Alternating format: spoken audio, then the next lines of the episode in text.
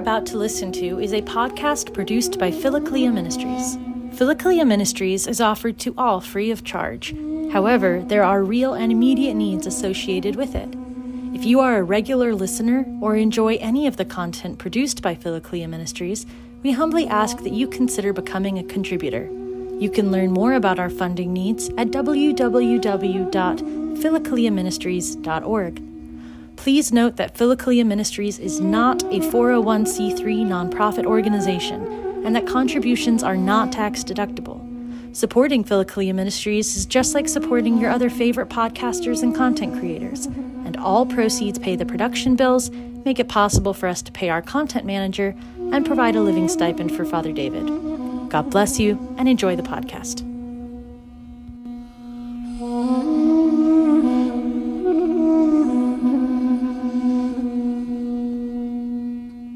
Glory to Jesus Christ, glory forever. Welcome back, everybody, to our study of the Evergetinos. And we're picking up this evening on page 384 with paragraph number six, about midway down the page. And if you remember, we've been discussing the Father's writings on humility and its importance for the spiritual life. And to say its importance for the spiritual life, I think, is uh, an understatement. They certainly see it as the preeminent virtue and within within which all the other virtues are are found. And so to have this above all is to be configured to christ and uh, it's quite clearly the most important virtue that we are to strive for. And uh, impregnable as we've been talking about to the demons.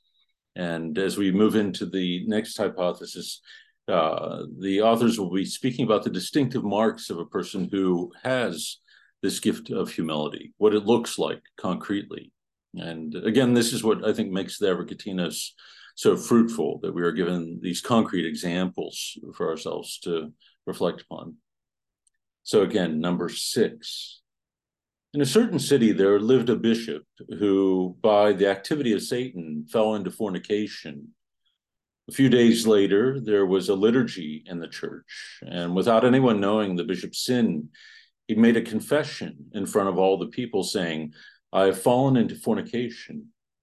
As soon as he had uttered these words, he took off his omophorion and placed it on the holy table.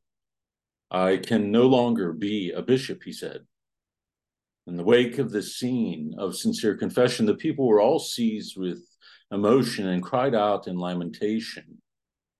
This sin be upon us, only remain in the episcopate if you want me to remain with you, answered the bishop, do what I tell you. He immediately ordered all the doors of the church to be shut, fell on his face at the side door, and said to the people, Anyone who does not tread on me when he leaves this church is not on the side of God. All the people did as the bishop told him, that is to say, they trod on him as they departed. As the last person left, a voice from heaven was heard from heaven saying, I've forgiven the bishop his sin because of his great humility. Uh, maybe a difficult thing for us to imagine a public confession of one's sins, uh, but uh, more common certainly within life of the early church, and uh, certainly requiring a greater uh, bit of the virtue of humility. I think to to be able to love the truth uh, to such an extent that one is willing then uh, to embrace it in the sight of others, and uh, and especially one in such position of guiding the flock. Uh, it's uh, a powerful example. Um, not only for him certainly to relieve his conscience, but I think to reveal the path forward that we are to be conformed to Christ specifically with uh, in regards to his humility, and so to hide from the truth uh, rather than to embrace it fully and to be seen in the light of the truth is contrary to the gospel. And for us, you know, I think in terms of our confession of our sins, it's what uh, makes it so important for us that it, draws us closer to Christ, He who is truth. And so to stand in the light of the truth, to acknowledge humbly before Him the ways that we have fallen short of the gospel and of love uh, is uh, uh something that is enlivening. there's a beautiful part of the liturgy in the Eastern Rite and the Byzantine Rite uh, before the, the priest makes the pr- procession over to the side altar uh, to uh, carry the, the gifts that are going to be consecrated.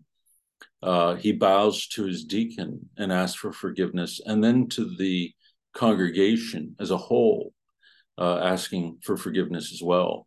And so there's some aspect of it, uh, of this uh, as we see in the story, some aspect of it maintained within the liturgy itself. And uh, as we begin Lent every year, too, there's Forgiveness Sunday, where uh, everyone turns to the person next to them and asks for forgiveness. So that in a concrete way, that we are acting out the, the, the gospel, and not just again in our mind in an emotional way, but trying to make it as concrete for ourselves as possible that we're not only to do this with the person sitting next next to us in the pew, but those uh, we encounter on a day to day basis. It's often those that we are closest to that perhaps we we don't offer forgiveness. And in one of the little stories coming up here, uh, the the fathers lament that they've moved away from this practice of asking for forgiveness as a greeting when they meet each other that they had incorporated this into the, the role of their community. Uh, again in order that uh, that which is central to again the gospel you know seeking forgiveness from god and from from others and humble life would not be pushed out to the margins or again uh, where those wounds wouldn't, wouldn't, wouldn't be left in the darkness and so go unhealed and so on a daily basis too to embrace it. An elder said i prefer a defeat accompanied by humility to victory accompanied by pride. Uh, always great little sayings from the fathers. And again uh, the, we don't want to let these pass by quickly and precisely because I think often we can make the spiritual life into a kind of external perfection, uh, uh, where things can be, we can fall into a kind of moralism or legalism, rather than having it uh, be rooted again in our focus upon Christ and the mercy and the love that we receive at His hand and that we are to imitate in our engagement of others, that we are never to look at others in a scornful way, even when there is a concrete sin that might be acknowledged in the mind, that we are to focus upon the temptation that the person may have experienced, but not to be condemning. And again, this is a very difficult thing, I think, in our generation. We've grown used to uh, kind of harshness in the way that we not only look at others, but the way that we speak to others. And again, it can be very difficult uh, where there is a familiarity with with others, especially with those whom we live, uh, that we often will take liberties there, and the way that we speak to people. Number eight, an elder said, humility has often saved many, even without effort. This is demonstrated by the publican and the prodigal son, who said only a few words and were saved. This will be a continuing theme. As I, mentioned, the next hypothesis is the longest in the entire volume, and for good reason. And we will encounter one story after another, very much like this saying, or demonstrating this saying that again it's not proving ourselves to god or to ourselves or to others it's acknowledging the, the love and the mercy of God and allowing that to be the source of our response, that we act out of gratitude in our spiritual life. This is why we pursue virtue, and this is why we pursue the ascetic life. Uh, again, not to build up an image, a self image, uh, even if it is a religious one. And this is very difficult for us because, again, as we talked about last week, and especially in Climacus, the ego uh, snaps back into place. You know, this kind of muscle memory almost, where self esteem gets the best of us. And we hold on again to this image of raising ourselves up in and through this struggle rather than uh, maintaining our focus upon the Lord. And again, this is, I think, why the Jesus prayer is such a powerful prayer because we are acknowledging our identity before God, who He is to us, and our need for His grace and mercy. Lord Jesus Christ, Son of God, have mercy on me, a sinner. And with this, there's a gentle movement, a remembrance of God that keeps us focused upon Him throughout the course of the day at, at every single every single moment that we are clinging to him, that he becomes the beginning and the end of all that we do, so that we are avoiding in and through this simple prayer, like the publican and like the prodigal son, uh, simply beating our breast and acknowledging where grace and mercy comes from.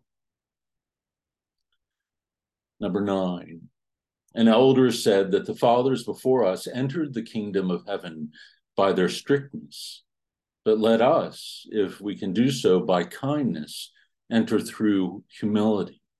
I found this to be an interesting little saying because this uh, elder is seeing a shifting that takes place, that there's this movement out into the desert and that requires a kind of strictness, that there was no rule, as we've talked about in previous groups.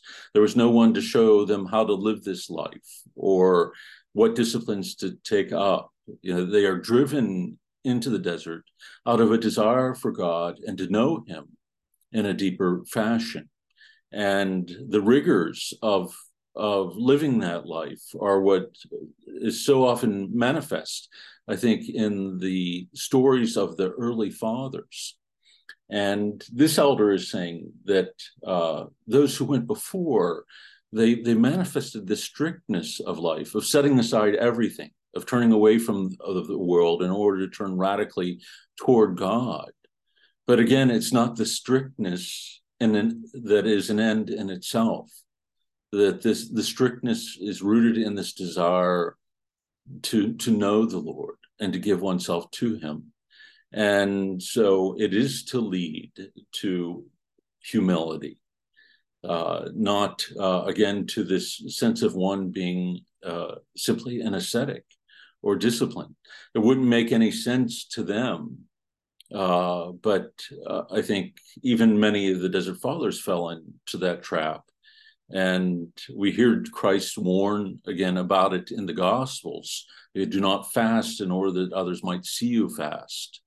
Uh, or do not give alms that others might see you give alms, that it is to be hidden and that what is to be again the driving force is love and, and humility.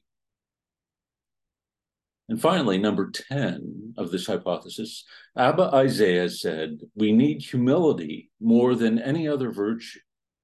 Let us always be ready, whatever word we might say or hear, or whatever we might do, to say, Forgive me.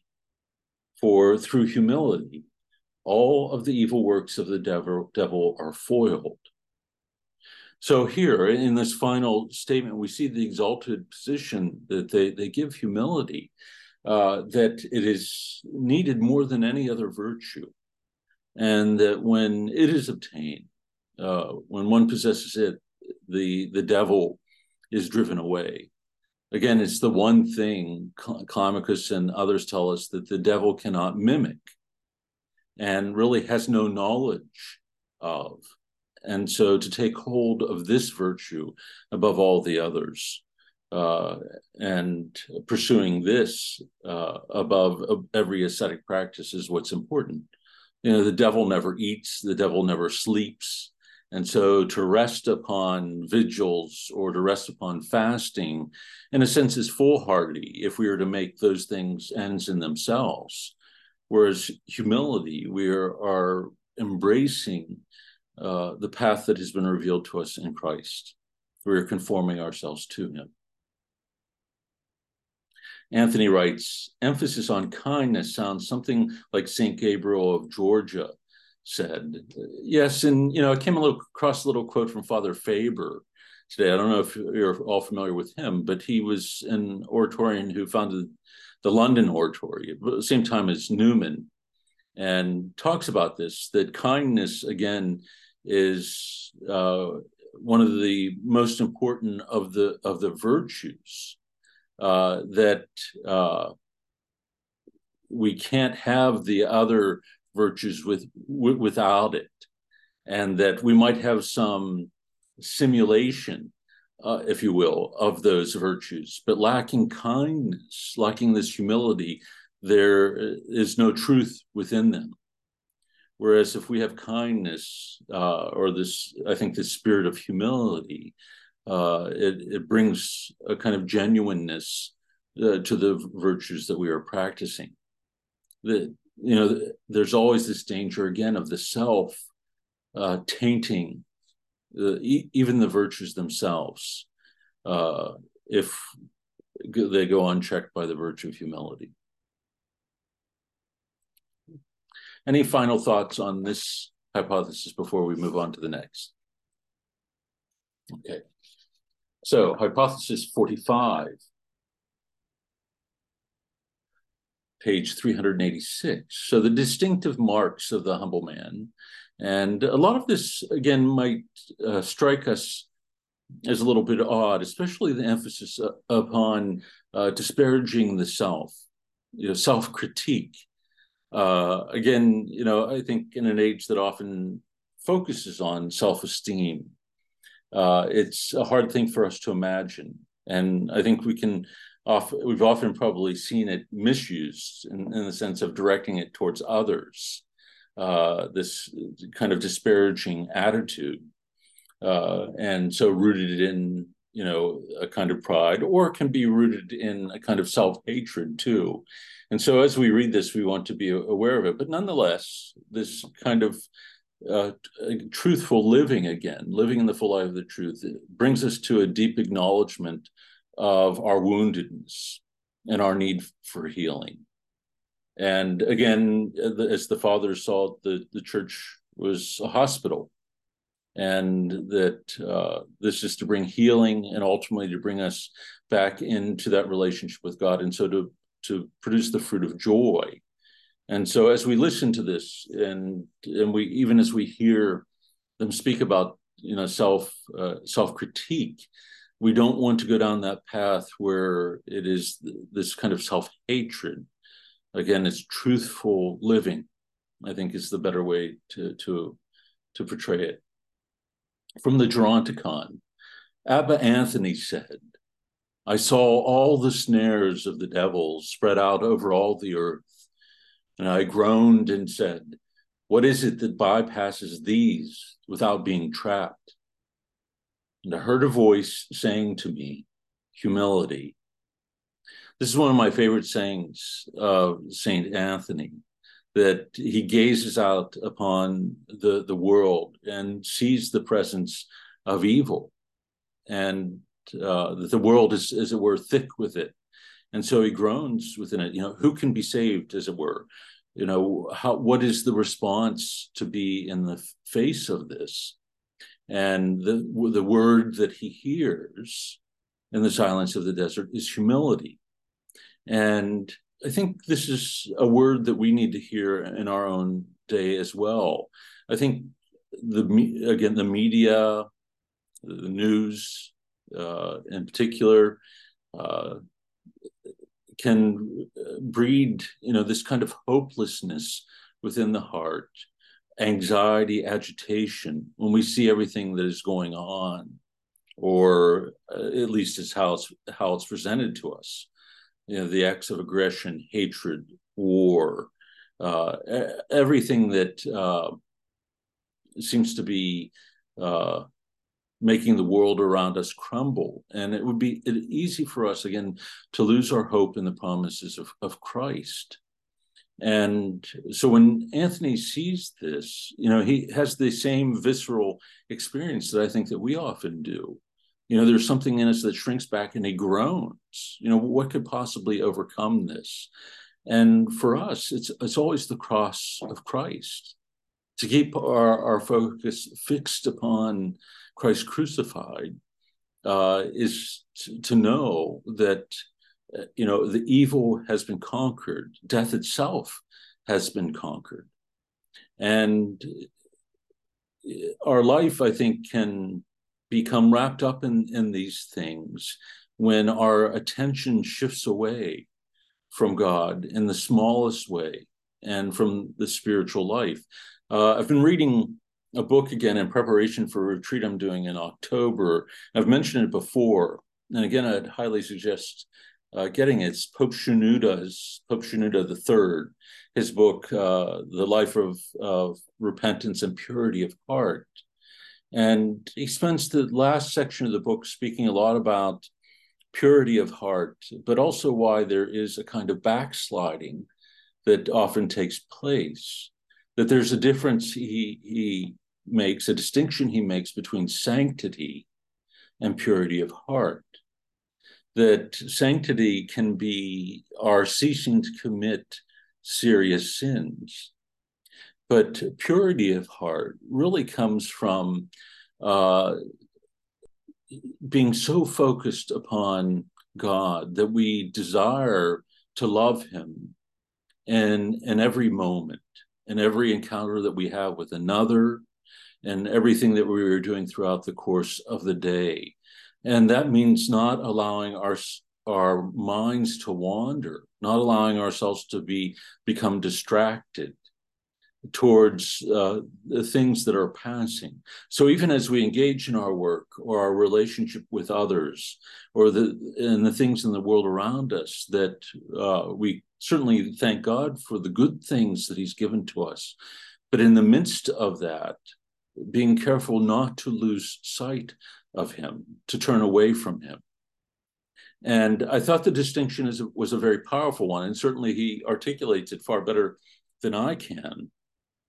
That we rarely go this far in our thinking about the spiritual life, that uh, it often ends for us at the idea of sanctity, you know, of not committing any specific sins or grave sins. But purity of heart reflects a loss of the desire for anything but God and to please and to love God. And uh, that part of that can be hard for us, again, to imagine that the grace of God can be so transformative and so purify the heart that it frees us from all the attachment, not only to specific sins that we would commit, but anything that would lead us towards that sin or lead us away from God, to lose sight of God. That we are meant to live in this constant communion with Him, even in, in and through all the things that He has given to us. And part of what has been lost through the fall is this kind uh, of, of uh, constant communion where uh, again we become either overly attached to the things of this world or uh, become attached to them in a disordered way or simply forget god. And in the end he, he describes this as the reason for our, our backsliding uh, in the things that we re- find ourselves repenting over and over again, and even saying to ourselves, I will not do this again. And then we fall into the same thing again. And part of the reason for that is this lack of, of purity of heart. And he does such a beautiful jo- job in describing both things as repentance as being a hatred for sin.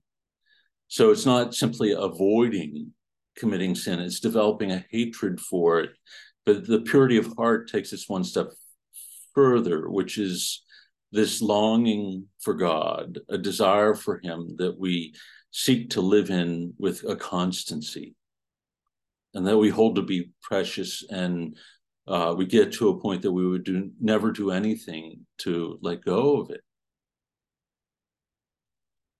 And uh, again you know seeking that in and of itself fosters humility. We acknowledge that ultimately it is only by God's grace that this can can come about.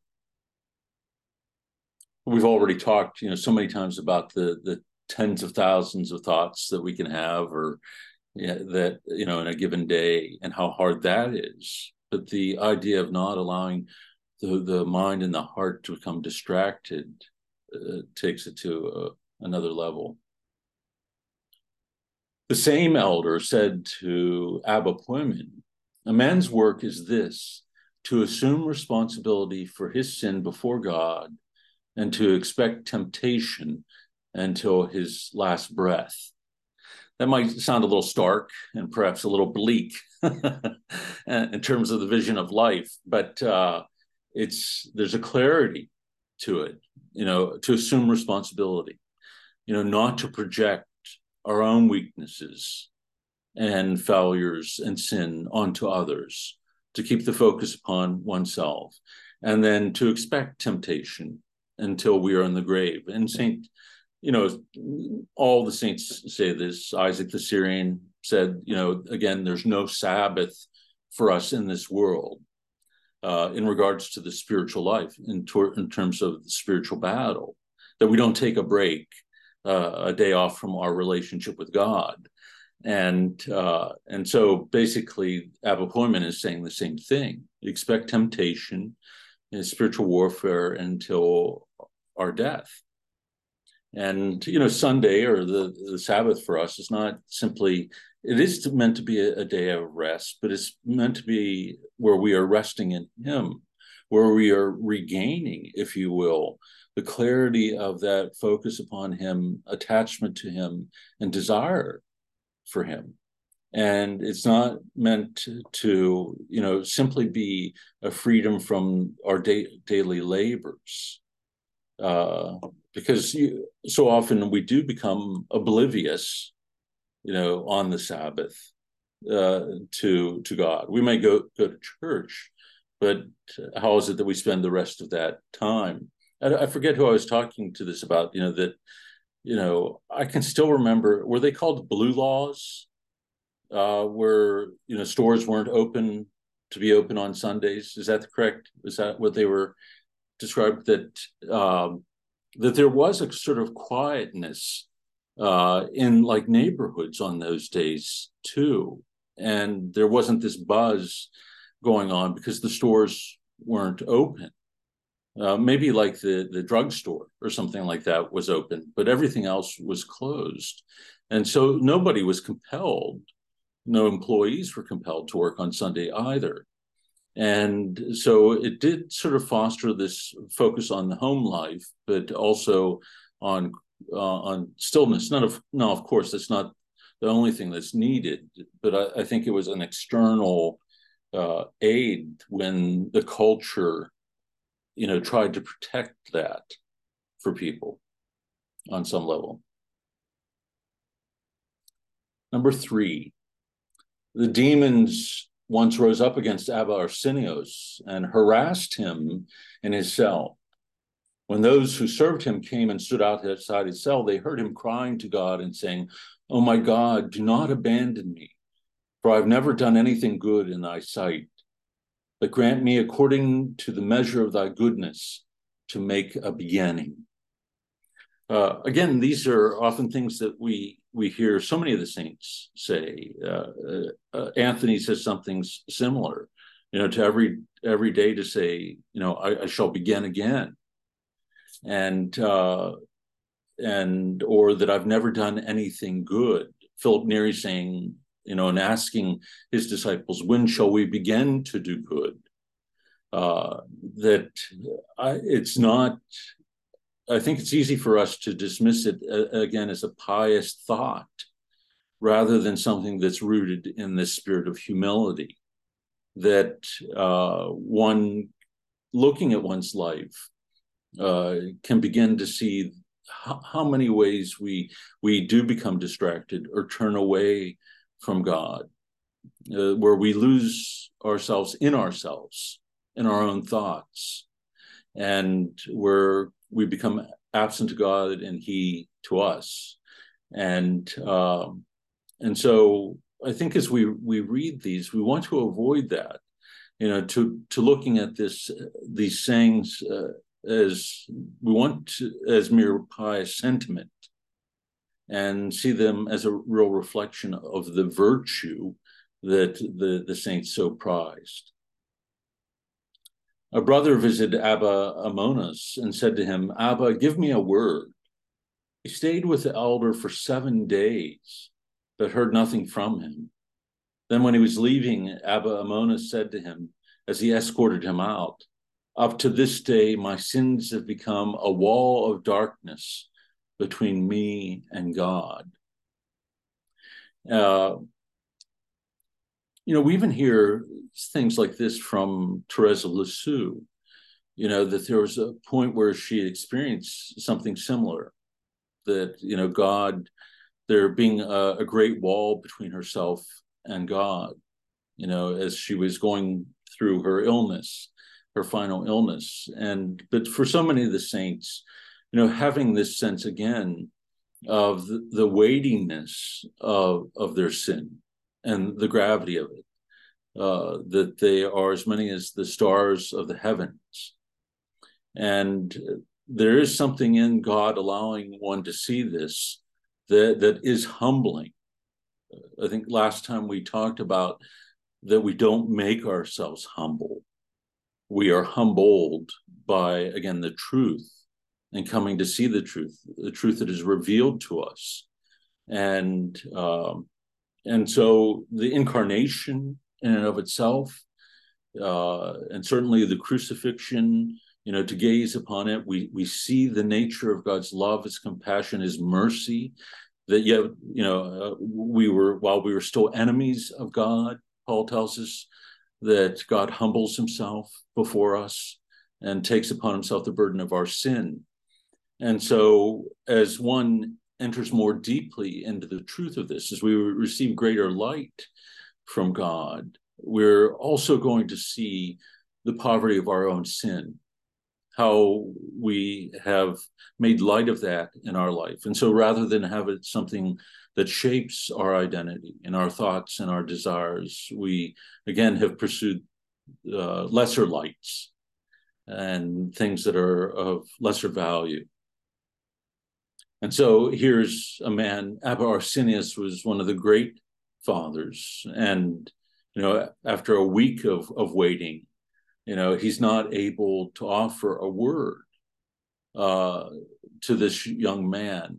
And I think anyone, and I, there's on some level, those who are charged with preaching, I, I think should experience this, you know, a kind of, of pain in the proclamation of the gospel that it's not like talking about you know building something or talking about mere history that what we are speaking about is something that should be a reflection of our own experience come from experiential knowledge.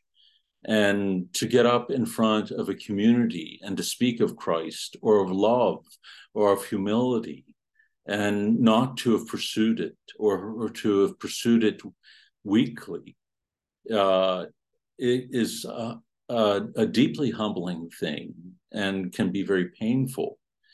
And uh, this experience reminds me of this that Arsenius, as I mentioned, was you know one of the the holiest of, of the desert fathers and is often quoted among them and yet unable to speak the word that is asked for here because of an awareness of the depth of his poverty.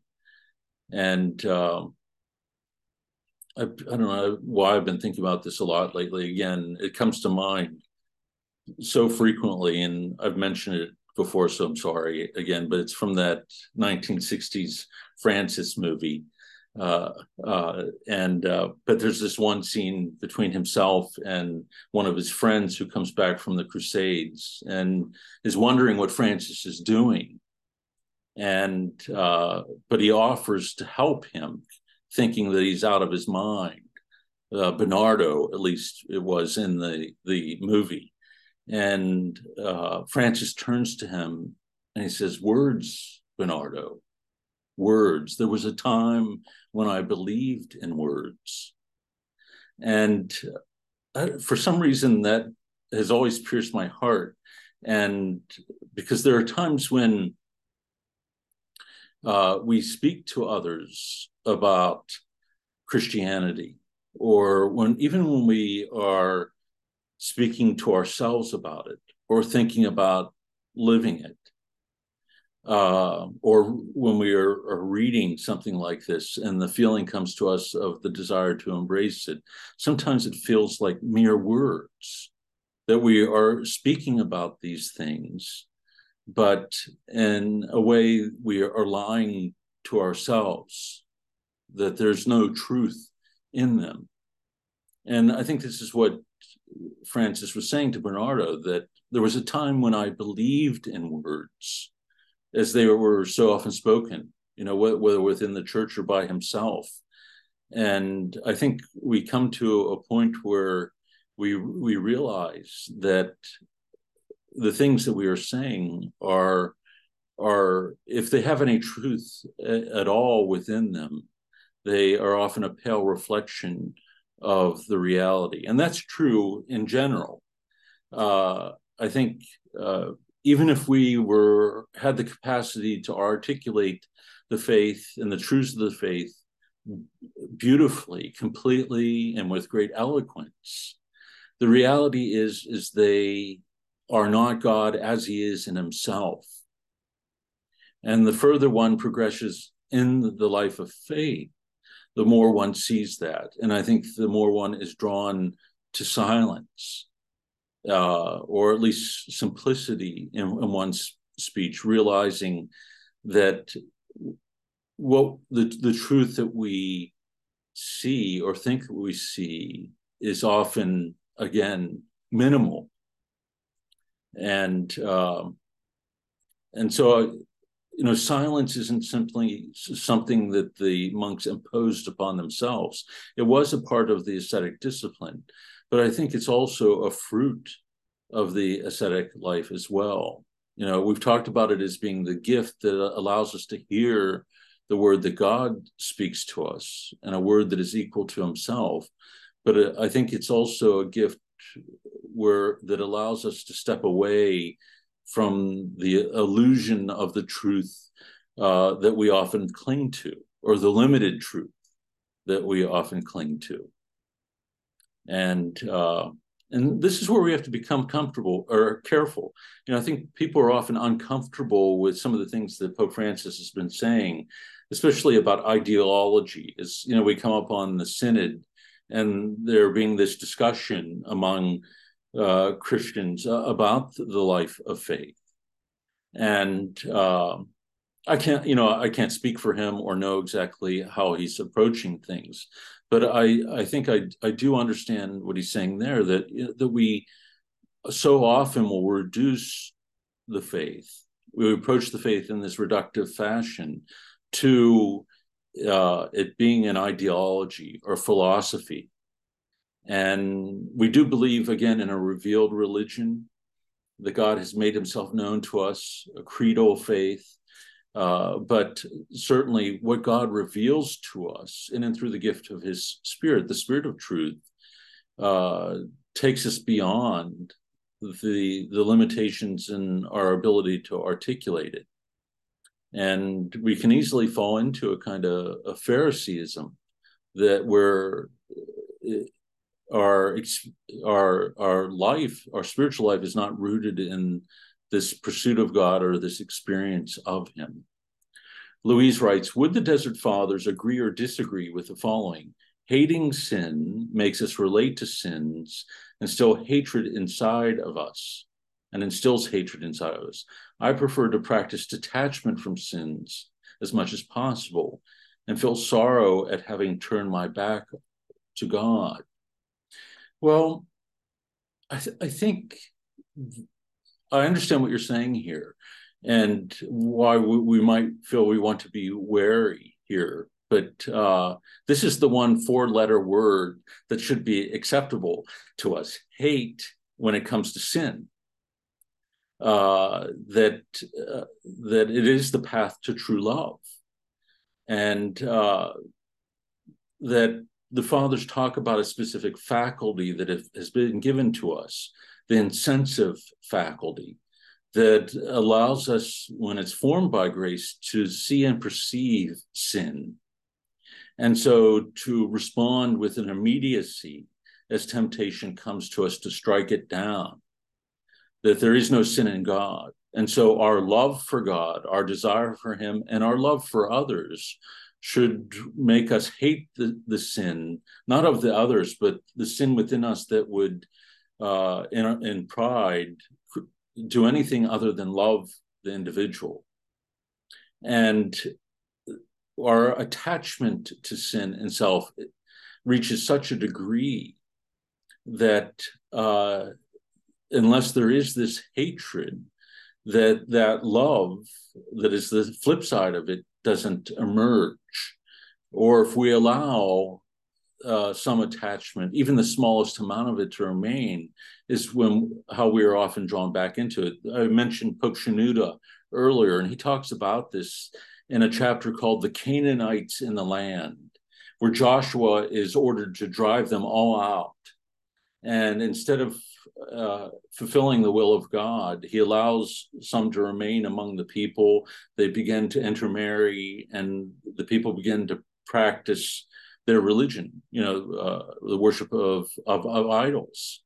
And so uh, Shenouda picks up on this very much like the Desert Fathers uh, do, and says, you know, when we are thinking about our sin and our spiritual, this spiritual battle, that we are to drive out that attachment and all of our attachment to sin, because if we allow ourselves even to hold on to the smallest amount of it, that it eventually will overtake it, overtake us. And they've used that image from the the Psalms too about smashing the baby's heads against the stones, you know, of taking hold of sin, even in its initial roots, initial growth in us, and destroying it immediately before it takes hold, before it grows so large that uh, there's no battling with it.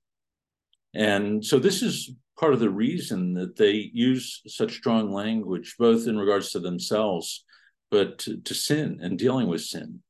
That again, the, the evil one is one who never rests and uh, will take advantage of any weakness on our part. This is where John Climacus, remember, says nobody likes to go up against a plucky fighter. So you enter into the spa- spiritual battle with this kind of zeal, uh, not being hesitant, because uh, if you are, then you're going to be overcome. And he reiterates this later on in the book, in that section, in that step on unmanly fear, that when there is this kind of lack of strength in virtue and the pursuit of virtue, that uh, that again makes us uh, fearful in of the the one that we are engaged in a, a battle against. And with this kind of enemy, we can allow no no room uh, for that fear to exist or any attachment. Lee writes, as I forgive someone who hurts me, I see my sin disappear.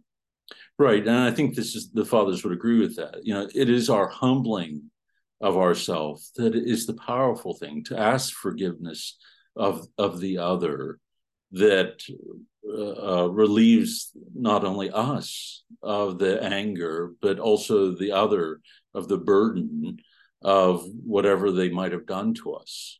You know that we don't magnify uh, the sin there by adding our own anger to it. And this is again what we see on the cross. Arms outstretched, embracing it all. That you know he he doesn't condemn. He doesn't you know call down his angels to protect him. He doesn't come in wrath, but rather in mercy. Okay. Number five, Abba Daniel recounted that there once lived in Babylon a young woman a daughter of a governor of that place who had a demon inside her. The father of this girl knew a monk whom he loved and whom he persisted in asking to heal his daughter. The monk replied to him, No one can heal your daughter.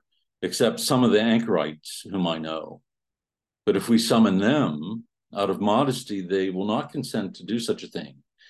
It is preferable for us to do the following. When they come to market to sell their handiwork, pretend that you want to buy their wares and invite one of them to your house in order to make payment. When they come, ask them to pray for your daughter. I believe that if they do this, she will be cured. So they went out to the marketplace and found the disciple of a certain elder who was sitting there to sell his handiwork. The governor's men took him and his baskets and led him to the governor's residence so that he might receive payment for his wares. However, as soon as he entered, the demonized girl ran up to him and slapped him. The monk then turned the other cheek, putting into practice the commandment of the Lord Whosoever shall smite thee on the right cheek, turn to him the other also. This behavior tormented the demon, who said with ghastly cries, Oh, such violence! The commandment of Jesus expels me, and immediately left the woman. At that moment, she became healthy and returned to her right mind. The incident was made known to the elders who glorified God and said nothing uh, so annihilates the pride of the devil as the humility that the commandments of Christ inspire. This is, for me, over these past weeks, has been one of the most inspiring stories uh, from the first volume, along with a plethora of others, of course. But there's something immensely powerful about this, and I think I alluded to it in the past group. Uh, that the embrace, the living out of the commandments, the manifestation of the virtue, uh, where we are living in such radical communion with Christ, that there's a oneness there uh, between us, that this is what cast out the demons. The, the monk says nothing and instead embodies the virtue itself. And th- this immediately casts out the demon. And again, in our day and age where we do focus so much on words and arguing, and uh, you know, to think about fighting the spiritual battle on another level within our own hearts uh, is something that often eludes us. That this is where the spiritual battle is is won or lost and the the battle is most often within ourselves and it's not going to be our words that uh, win it but rather our communion with the lord of living the life that he's made possible for us so when his virtue becomes our virtue when his strength becomes our strength and when the truth that he taught becomes embodied within us, when we become the living icon of it, when we become the incarnation of that truth, then this is what has power to speak to the heart of others, but even cast out demons. And you know, reading this story immediately, I think, makes us rethink, or should make us rethink again how how we engage uh, in the spiritual battle um, you know, both in how we wage it ourselves and uh, with the things that we struggle with, but also when we see the things that we do within the world or see others struggling with that sin. And, you know, parents, I often hear from parents and uh, who are worried about their children, who have left the faith uh, altogether. Or um, you know spouses who have a similar experience where their their husband or their wife doesn't live out the faith or you know contrary to it uh, lives something opposite. And there can be this deep frustration woundedness loss of hope uh, in the midst of it and often the question how does one respond to this and I, I think what is often looked for is a particular action to be taken or thing to be said to the other. Uh, and uh, rather than what should be the nature and the depth of our conversion and uh, living out the life of faith. How deeply have we allowed Christ to live within us? How deeply have we been transformed by his grace? Uh, and do we believe that that reality can touch even that which is the, the deepest and darkest wounds within ourselves and with, within others and within our, our families? And it's hard because I think our we often will have this initial reaction, the desire to protect ourselves, or that we do bear the wounds, the trauma of abuse over the course of years. Uh, uh, not speaking of physical abuse here in the sense, you know, there I think there are times where certainly a person has to remove themselves from that, but there can be, you know, abuse that we've experienced in the past as well. And there can be a kind of hopelessness that overcomes us. And I, again, I think these stories from the fathers show us the, the power of God's grace acting within us and what that grace is capable of doing. And I, yeah, I think where, you know, there is a movement away from belief in the presence of the Lord in the Eucharist or a movement away from the practice of the faith or confession. I think it, it sort of expresses our, our loss of, of, of faith in the power of that grace to transform our lives and the life lives of others. And uh, and most often i think that can be true in our day-to-day life too and in the sense of our the way we pray or don't pray uh, or becomes episodic or non-existent. Uh, that it doesn't express what we we see here. That you know God is capable of acting even in the most desperate uh, of of scenes in our life. I didn't mean to say scenes there. I was thinking of a scene in a movie. So sorry about that.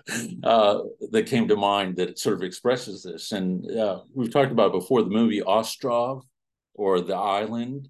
It's this uh, Russian movie uh, about uh, a monk uh, living in this monastery. And he's sort of a, a holy fool. And he his job is to stoke the furnaces to keep the you know the rest of the monks warm and he sort of lives he's dirty all the time and people are coming and visiting him and talking to him and there's one monk who sort of despises him for it because god is also blessing him you know that this through him miracles were taking taking place and uh but one of the ones in the movie is that uh towards the end was uh, a ship is seen out in the sea approaching the monastery. And the beginning of the movie shows this man as this monk as a young man, and he's on a ship with a captain uh, that is uh, carrying coal, and the Nazis board, and the two guys hide, and they find him, and then he betrays the captain, reveals where he's hiding, and they they force him to shoot the captain. And he thinks that he's killed him. And so he embraces this life of penance on this island as as, as a monk and he's spending his whole life shoveling the coal from the shipwreck uh, because they blew up the boat. He's shoveling the coal then to heat the monastery. But the final scene is this uh, military officer comes whose daughter is possessed, and uh, and this whole time the monk thinks you know that he's he had killed this captain but in the end it's this captain who brings his daughter who's possessed and he heals her uh and but again you know i, I think it is what made him capable of healing others was this deep humility and this constant kind of disparagement or rebuke of self that you know it wasn't eh, how do i put this? When we think of repentance we often don't think of seeking to uproot in a in a deep way uh, what led us to that sin in the first place and, and embracing a penitential life especially if the sins were very deep and serious and here you know he shoots thinks that he's murdered this man and actually did shoot him but it just didn't kill him. But he embraces this life of a, a life of penance. And you know to us again this seems very stark but uh we see the again whether it's in this movie or in these stories the the power of that because of how it directs a person toward toward God, that he gives him his life over to God uh, as a penitential life, acknowledging, you know, that he took the life of another, and uh, and so it's clear for him. You know, nobody has to tell him what his vocation is or give him any direction. You know that he knows. Okay, this is how I'm to live my life. It wasn't a mystery to him. And I think we often, again, turn our lives into Christians into how we are to use our talents or make use of all these things to make the gospel known rather than simply living the life and living it again, not in an abstract way, but at the deepest regions uh, of our heart the acknowledgement of our poverty, our need for a Savior, and His forgiveness. And again, you know, th- this story, you know, these anchorites who've l- led this life of deep repentance and, you know, out of modesty, we were told, will, will not presume to to be able to heal this young woman.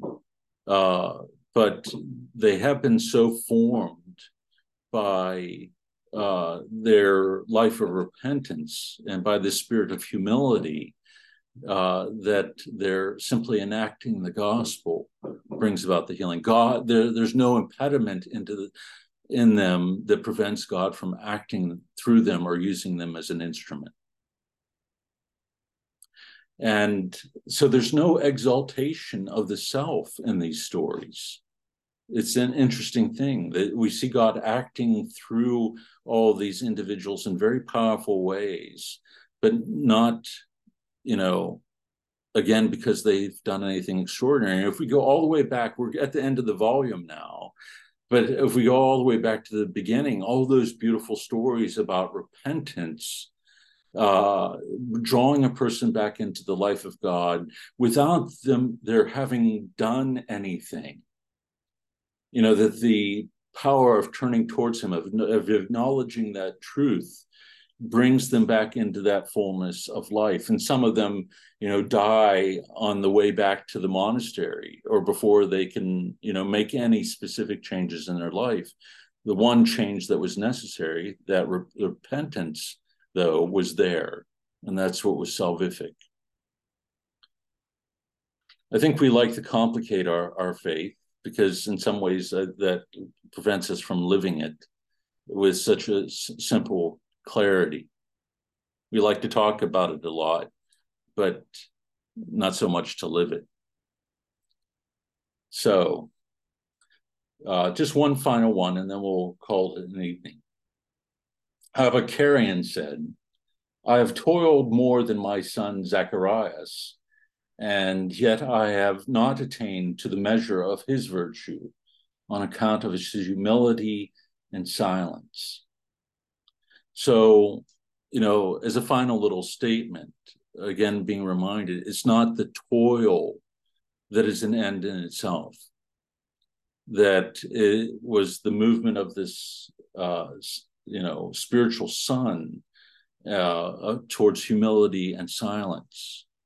Uh, that you know that he does not put himself forward, but only seeks to to live for God. That is what is transformative, and uh, so we we the fathers do the work for us. They keep us in a kind of balance here that uh, you know, Augustine says, you know, God can create us without our cooper- cooperation, but he cannot save us without our cooperation, without our assent, our yes to him. And so there is this kind of synergy in the spiritual life. And the synergy is our response to that love. And our response to that love and that mercy is repentance and humility. Any final comments about anything that we read or talked about here this evening? So we'll have a lot to, to look at in the, the weeks and I'd say even months to come uh, with this one hypothesis. Uh, again, because the virtue is so important, they're, they're really going to unpack it for us. Okay. So we'll stop there for the evening. Thank you all and have a wonderful week. Close with the Our Father, the name of the Father and of the Son of the Holy Spirit. Amen. Our Father, who art in heaven, hallowed be thy name. Thy kingdom come, thy will be done, on earth as it is in heaven. Give us this day our daily bread, and forgive us our trespasses, as we forgive those who trespass against us. And lead us not into temptation but deliver us from evil. Amen. The Lord be with you. May Almighty God bless you, the Father, the Son, and the Holy Spirit. Amen. Go in peace.